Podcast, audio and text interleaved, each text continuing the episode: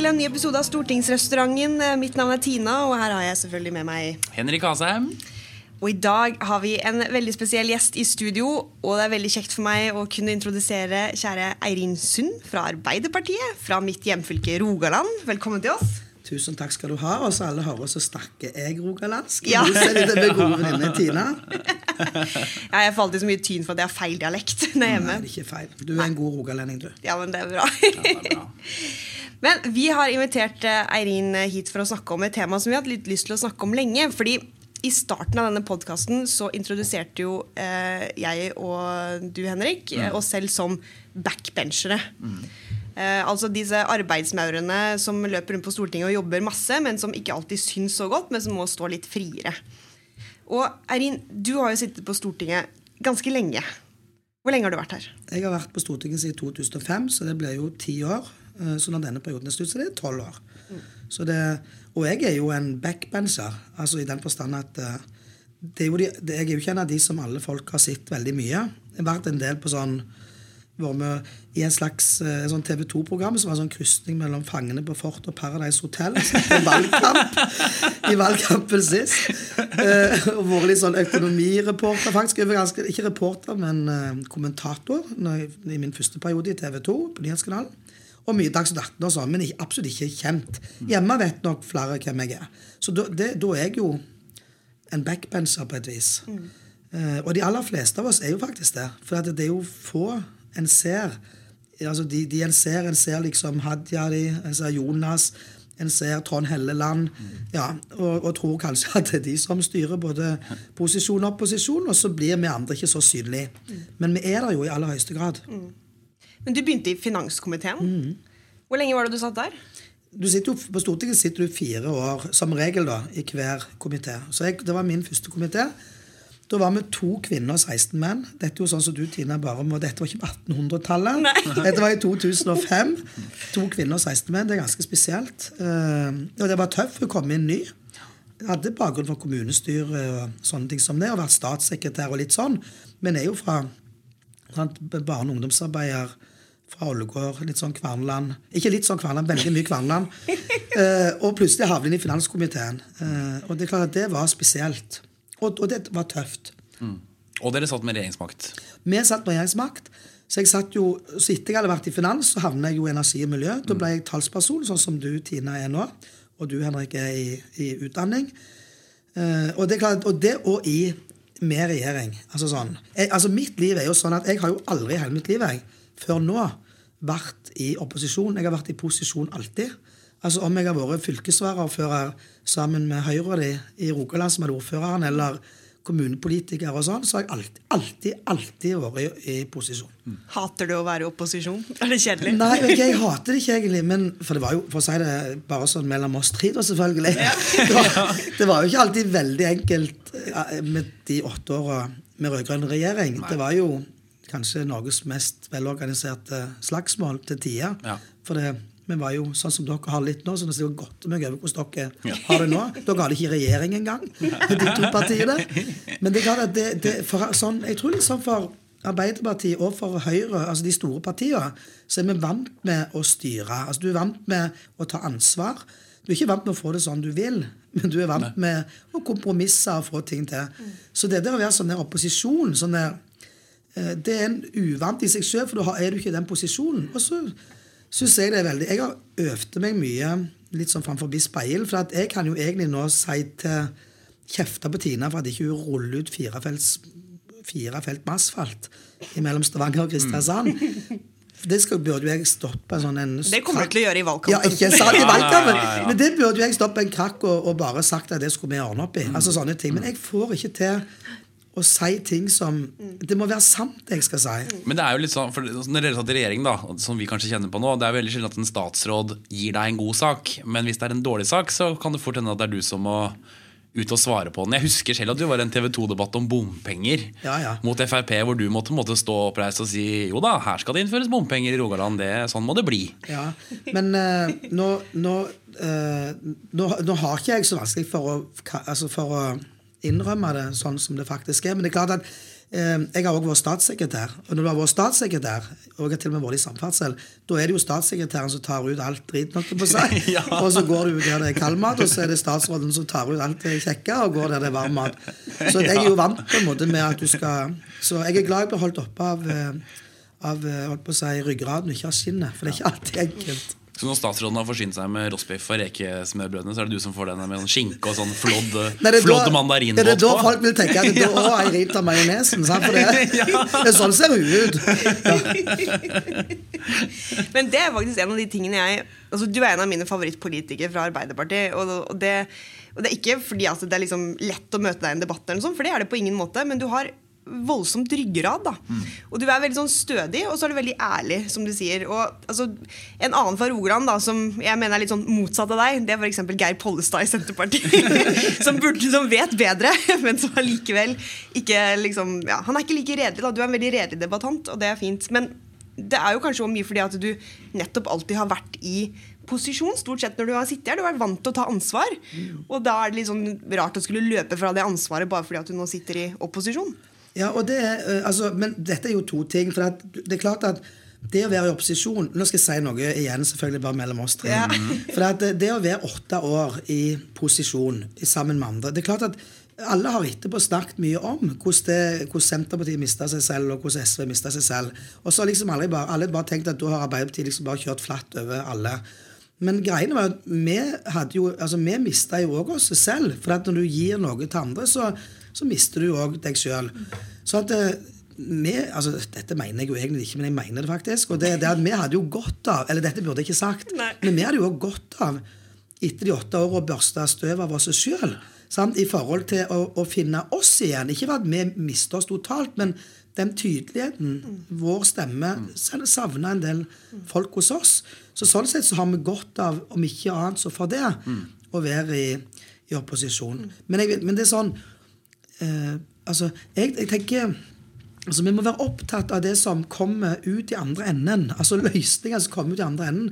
Og jeg sier ofte det når vi har besøk fra sånne elever fra videregående og andre ting. For at alle vi som sitter her, vi er genuint opptatt av hverdagen til folk. Du, Henrik, like opptatt av det som meg. Du, Tina, like opptatt av det som eh, Marianne Martinsen.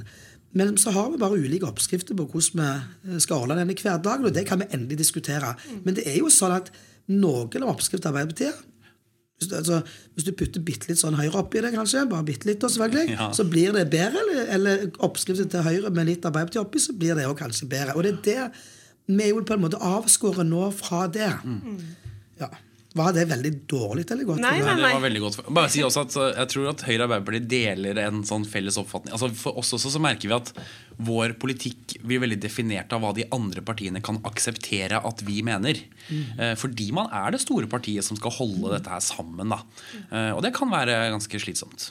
Ja, og, vi- og vi er jo for demokrati, både i Høyre og i Arbeiderpartiet. Så Ja. at, og vi skjønner jo at vi ikke har 50% men det er klart at av og til, veldig seint på kvelden, hvis en ikke får sove for et eller annet som irriterer en stort, så kan en av og til tenke at det, at det er litt urettferdig at det sitter noen litt sånn mindre der på sida og egentlig har en definisjonsmakt som er ikke bare definisjonsmakt, Ja. men makt faktisk som er veldig veldig stor. i forhold til Som kanskje hvem- ikke stemmetallet helt Ja, skulle tilsi. Så, men det er jo sånn vi heller ikke kan snakke høyt om. Nei, nei, nei, vi holder oss med- vi holder Men oss, ja. vi kjenner oss veldig igjen i det.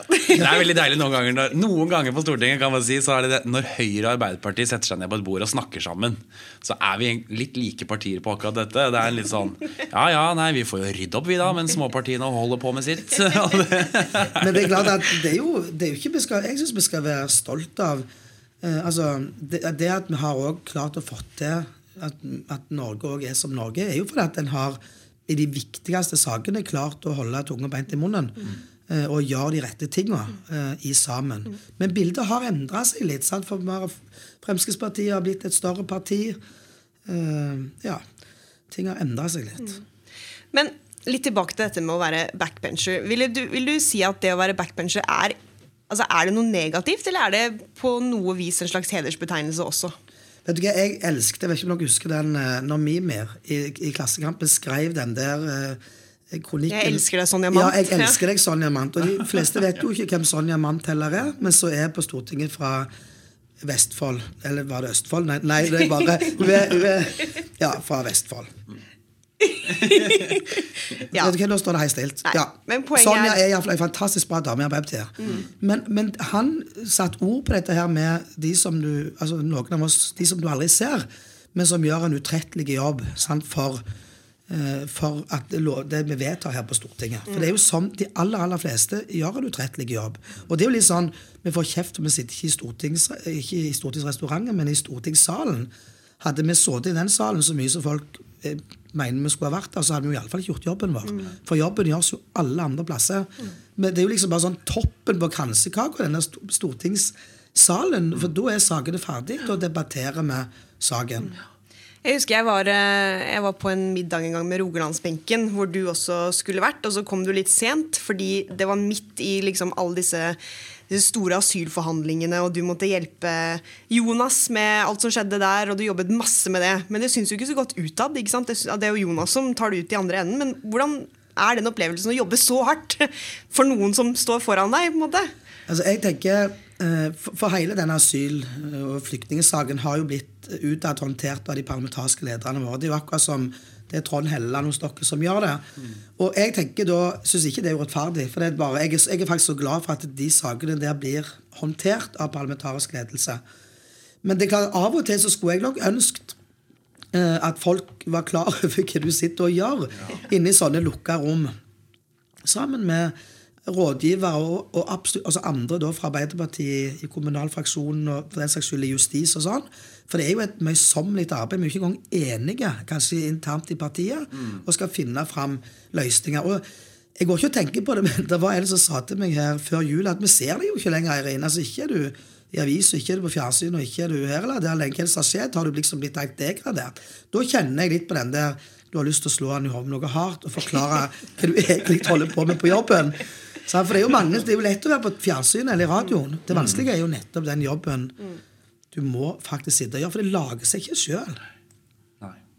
Men du var annet ganske involvert i asylforhandlingene. Ja, altså, jeg var jo ikke i selve forhandlingene, for der satt jo, der satt jo Jonas, og der satt Trond Helleland. Ja, ikke sant? Det har vi jo sett på TV. ikke sant? Ja. De braser inn og ut av Men det var jo noen Når vi kom liksom den gang med 60 punkter å legge i bordet, så, så ble jo ikke det heller lagd av seg sjøl. Det er jo lagd av oss som sitter på Stortinget og jobber med disse tingene, sammen med rådgivere og andre. da. Ja, Vi er jo 169 representanter. Det er jo ikke, det er ikke alle du ser. Det er, mange, det er mange sånne diamanter, da, for å si det sånn. Ja. Ja. Og, det, og det tror jeg vi skal være Altså Det skal vi være glad for. For det er, ikke, det er jo ikke Norge er et lite land. Det er jo ikke plass til oss alle. altså Hvordan skulle, den, hvordan skulle det sitte ut? Men jeg tror nok folk altså Når du kommer fra sånn Sånn som vi, Tina, som kommer fra et fylke et stykke herifra òg. Så hvis du ikke viser i det nasjonale media, så, så tror folk at du ikke gjør en god nok jobb. Eh, og det er litt sånn, Hvis du da og kanskje til og med lite hjemme, for at du faktisk jobber veldig mye her i Oslo, så har du glemt hvor du kommer fra. altså litt sånn. Så det er hele veien den der litt sånn Du må altså, forsvare på en måte hele veien hva du faktisk gjør. Jeg tror ikke folk egentlig aner hva de holder på med. Nei, Det er det vanligste spørsmålet jeg får hvis jeg er ute og treffer elever. og sånn, sier de sånn, Hva er egentlig en stortingsrepresentant? Hva er jobben din? Og da må jeg stort sett svare det er alt mulig. Men samtidig, det er jo ikke en jobb. Nei, det er det ikke. Vi har jo ingen rettigheter, egentlig. Nei, altså, vi, er jo unn, altså, vi har bestemt at folk skal leve anstendige arbeidsliv, Ja. men vi har unntatt, altså, vi selv er unntatt arbeidsmiljøloven. Og hvis du det er klart at Vi er jo akkurat som, vi er jo et snitt av befolkningen. Det er jo ikke et krav, det heller, egentlig. Men vi er det. Eh, og, de, eh, og folk jobber veldig mye. Og hadde vi delt ut på, ti, på time, på seg, og delt ut det vi får i godtgjørelse, så, så tror jeg ikke mange egentlig ville misunt oss. Iallfall ikke de av oss som jobber, eller de som jobber mye. Nei, det er akkurat det. Men det er jo også litt sånn? Når man følger politikken utenfra, så ser det ut som det er noen sånne store saker hvor politikerne slår hverandre i huet og krangler på TV og sånn. Men ufattelig mange saker går gjennom Stortinget uten at noen vet det. Eh, og det er ofte dragkamper, og det handler om å få ting på plass. Men det gjøres jo av alle de som ikke er på Debatten på NRK eller rundt omkring, men som sitter nitidig langt på natt og skriver mailer og holder på. For å få på plass politikk og det som betyr noe for folk. da Ja, og driver og altså, Da snakker vi jo på tvers av alle partigrensene. sant? Altså, En driver jo, Det er jo møysommelig arbeid. Og det er Jeg kunne, kan gi Tina en tekst og lure på om det var noe som dere kunne vært med på. Og så skal den endevendes 14 ganger og gå til andre og så videre. Altså rundt her og rundt der, før du endelig ender på et eller annet. Så det er, Men så er det også sånn som mange glemmer. for at Vi får jo kjeft for at vi er for lite i stortingssalen, men så får vi også kjeft for at vi er for lite hjemme i Rogaland, f.eks. Ja. Eh, og, så vi, så, og så er det også sånn at vi blir jo spurt enormt mye om å komme på konferanser og rundt forbi og holde foredrag, innledninger, sitte i debatter og sånn. Og det skjer jo, altså, jo tusenvis av konferanser hvert år. Og det, så det, det er òg en del av vår arbeidsdag å være du har posisjon og opposisjon som debatterer om det er vei, eller om det er olje, eller om det er asyl. Så, så har du partiet. Det er jo partiet som har valgt oss til bestemt at vi skal være her. Du, Tina, var jo Altså, du var på Rennesøy i går. Det er jo ikke alle som vet hvor Rennesøy er. Det vet vi veldig godt. Ja, vi vet hvor det er. Ja. jo, men dette, og dette er litt sånn Det bringer oss litt inn på det neste vi skal snakke litt om. da Fordi jeg tror noen har en sånn følelse av at det, altså det å sitte på Stortinget er en sånn luksusjobb. Og for all del, Vi er voldsomt privilegerte som får lov til å gjøre dette. Det er kjempespennende og gøy, men hvor luksus er det egentlig? Eh, og folk er også litt sånn Å, vi sitter her og mesker oss med skattebetalernes penger. Vi har leilighet i Oslo. eh, vi har det så flott.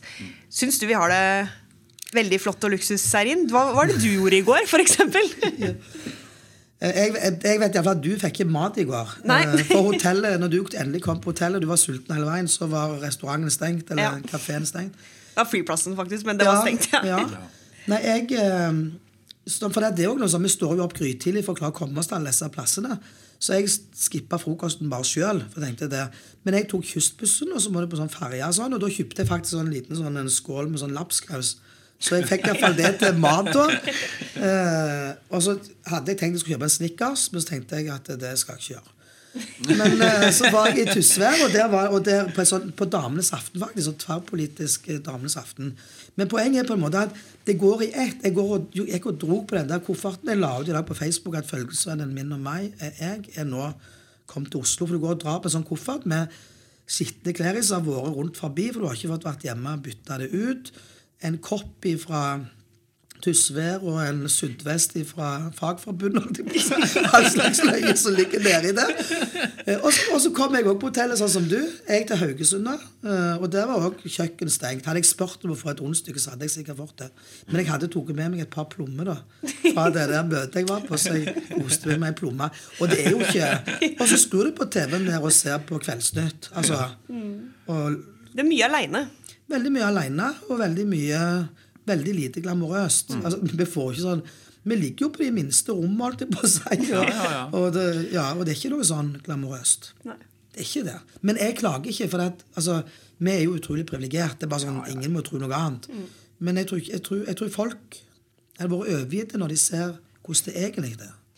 Jeg blir litt sånn innimellom hvis jeg eh, leser sånne kommentarfelt, spesielt på nettavis og sånn. Hvis det har vært en eller annen sak om en eller annen politiker som har gjort et eller annet som ser flott ut, eller et eller annet sånt.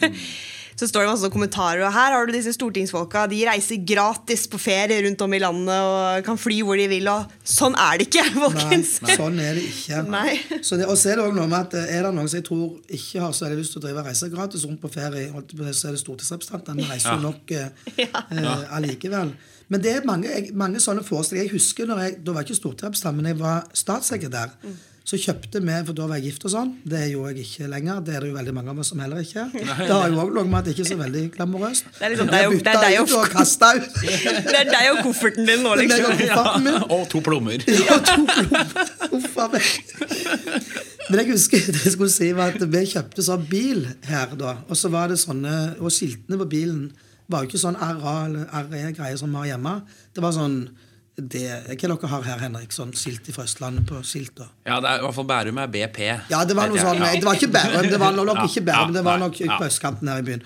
Men i alle fall, når vi, og den, den eh, kjøpte vi, og så tok han hjem. Da trodde noen altså helt oppriktig at det var en sånn bil som jeg med, altså jeg hadde fått siden jeg var sånn oh, ja. statssekretær. Så prøvde vi å forklare at det det er jo ingen som får en bil. Altså Du kjøper jo det akkurat som alle andre familier. Men jeg tror det er noen som tror at vi får veldig mye. Men det var jo også, altså, før i tiden var det nok veldig mye sånne egne privilegier som bare Stortinget hadde. ikke sant? Andre pensjonsordninger og sånn. Det tror jeg var veldig dumt, da, for å si det sånn. Ja, altså Det har jo vært ting som ikke var bra. Absolutt. Og det var jo når vi kom inn i 2005, mange av oss òg tok til orde for at de der pensjonsordningene og sånne ting må vekk. Ja. Så det, det er nok helt rett, Henrik, Ja. at noe av dette er òg for at en har vært med å ikke bare skapt inntrykk, men faktisk også gitt et inntrykk av noe som har vært litt sant. Jeg tror det er, det er jo som Du sier, altså du var så vidt innom det, men det er en grunn til at mange kaller Stortinget for en skilsmissemaskin. ikke sant? Fordi at du, du er sjelden hjemme, og hadde ikke vært for at uh, mannen min har en fleksibel jobb som gjør at han kan være mye i Oslo Vi har bare vært gift i tre og et halvt år. altså Hvem vet hvordan det hadde gått? Hadde jo, vi hadde jo aldri sett hverandre hvis ikke han var i Oslo. Så det er noe med at hvor mye du faktisk er alene, da, og hvor mye du jobber, og hvor lite tid du har til å være med familie og venner. Og særlig for sånne som deg og meg som bor egentlig langt unna Oslo. Ja, og det er sånn igjen, for at jeg, jeg, Verken du eller meg kunne jo, og ikke du Henrik, heller aldri kommet på så klagt og sytt på noe som helst. Og det, og det opplever jeg ikke at vi gjør nå heller. Men jeg, men jeg tror ikke at eh, jeg tror, eh, jeg tror mange ikke forstår hvor mye en faktisk ofrer. Altså sånn, og, og en ofrer det jo ikke for at jeg skal, for at jeg skal sitte der og jobbe seg i hjel. Du ofrer det jo for at vi tror på demokratiet, tror på partiets politikk. Og det er jo det er veldig mange som blir skilt, eller sam, samboerskap som som brytes, holdt jeg på å si, og sånn. Og det, jeg tror nok det er for at mange syns det er tøft å være gift med sånne som oss, eller bo med sånne som oss. Ja. men jeg tror òg Jeg sier jo litt for spøk at det kan jo være at Altså For egen del så kan det jo være at eh, hvis jeg ikke hadde vært her, så kunne det være jeg hadde blitt skilt før. Det, det vet jeg vet ikke. Jeg ble jo bytta ut, jeg også. Så jeg kan godt hende jeg bytta meg ut før. Eller at jeg hadde bytte han ut, da. Ja, ja, det er vel så sannsynlig det. er- Absolutt. Nei, altså det, men det er, ikke, det er ikke Og jeg vet jo folk eh, uten at jeg skal nevne navn, som har sjøl valgt å ikke fortsette på Stortinget. Som, altså veldig, veldig flinke folk som har kjent på at eh, offeret blir for stort. Ja. Og i forhold til unger og en del sånne ting. Ja. Ja, og Det er jo den generasjonen Det er en generasjon politikere som sluttet faktisk før forrige valg, som overrasket veldig mange. Altså, sånn som, altså Tord Lien kom jo inn igjen som statsråd, men han ga seg egentlig nettopp fordi han hadde fått eh, barn og familie og skulle tilbringe mer tid med dem. da Så, men eh, ja, men eh, jeg tenker jo altså Nå er jo jeg 1,80 høy og ser ut som et timeglass. Så jeg tenker at eh, Nå har jeg vært singel i fire år, men det kommer vel en Nå er jeg jo ikke 1,80, jeg er 1,62 og er rimelig halvtjukk. Men uh, det kommer vel en, en eller annen kanskje på Ja. Du vet hva du må gjøre? forbi. Men det du må gjøre, vet du, altså det er en sånn greie, i hvert fall i Høyre, jeg vet ikke det er sånn, om det er sånn i Arbeiderpartiet, men i Høyre er det en sånn greie at hvis en singel representant for Høyre blir ordfører, så blir de gift.